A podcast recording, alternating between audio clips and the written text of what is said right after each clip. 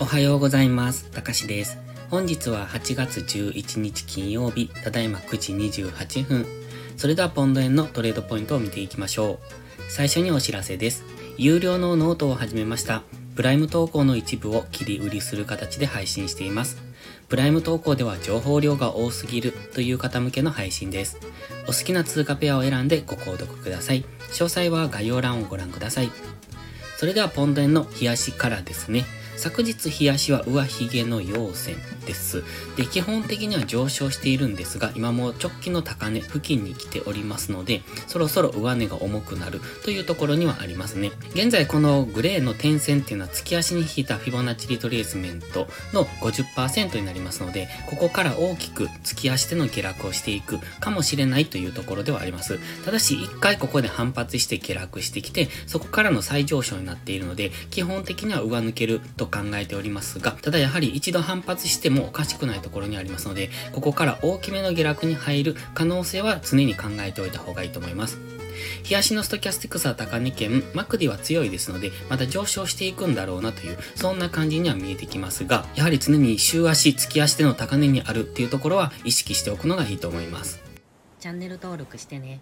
では4時間足です。4時間足は今直近の高値を上抜けてきましたね。ただここの動きあまり綺麗な動きをしていないので気になるんですが、もう少しこの8月の上旬ぐらいからの上昇が綺麗なトレンドを作ってくれてればいいんですが、そうではなく今ちょっと分かりにくい動き、途中でこの乱高下とかも挟んでますので分かりにくい動きをしているなっていうのがそんな印象を受けます。で、直近の高値付近というところで昨日一度184円を目指しましたけれども結果的には上髭の陰線で終えられてます。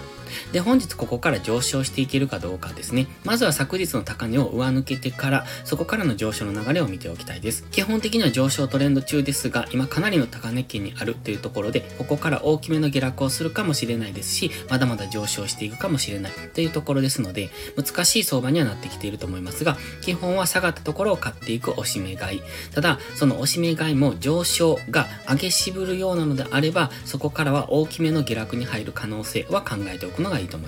冷やしのストキャスティクスも高値圏でしたが、4時間足も高値圏にありますので、えーここからのロングエントリーっていうのは優位性がありませんので、その辺は注意ですね。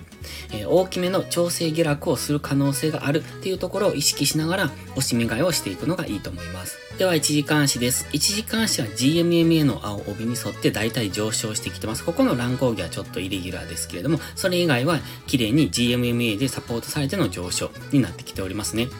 昨日、おとといですね、ここの日、えっ、と、9日の水曜日ですけれども、GMMA 付近までずっと揉み合っていたんですよね。で、GMMA で反発して上昇してきております。そして現在も、昨日夜中から GMMA 付近まで近づいて、現在はそれが上昇に変わってきておりますので、基本的には GMMA に接触してからの上昇の流れっていうのを見ておくといいと思います。現在は上昇の初動にありますので、まずはストキャスティクスが高値圏まで上げ切るぐらいまでは上昇する可能性を考えておきたい。そして次のポイントは昨日の高値を超えられるかどうかですね。超えられなければここでのダブルトップでの一旦調整の下落に入っていくと思いますので、その辺注目です。基本的には今1時間足の GMMA の青帯でサポートされて上昇してきてますので、次下落してきた時も再びサポートされるかどうかっていうところに注目ですね。そこでサポートされている限りは1時間足で上昇トレンドを継続していくということですので、えその辺を見ておく。ただし1時間足の GMMA を下抜けてきた場合は、次4時間の GMMA が、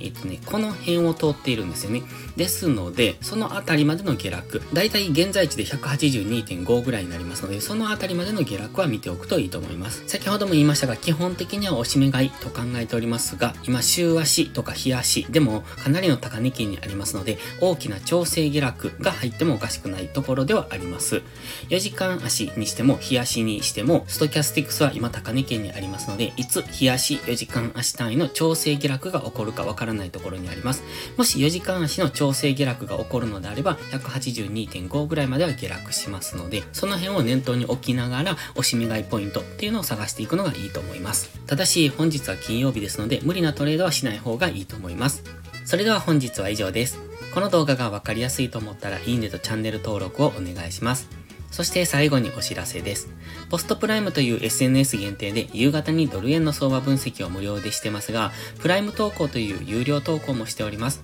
こちらのプライム会員は日々の相場分析で環境認識を鍛え、週末限定動画でスキルアップをする至れり尽くせりの内容となっております。丁寧でわかりやすい解説には高い評価をいただいておりますので、気になる方はまずは2週間の無料期間からお試しください。無料期間の利用だけでも確実にレベルアップしていただける自信があります。また、プライム会員は少しハードルが高いという方は YouTube のメンバーシップをお試しください。こちらの動画も基礎力アップのためのものです。環境認識とトレードスキル向上にお役立てください。詳細は概要欄をご覧ください。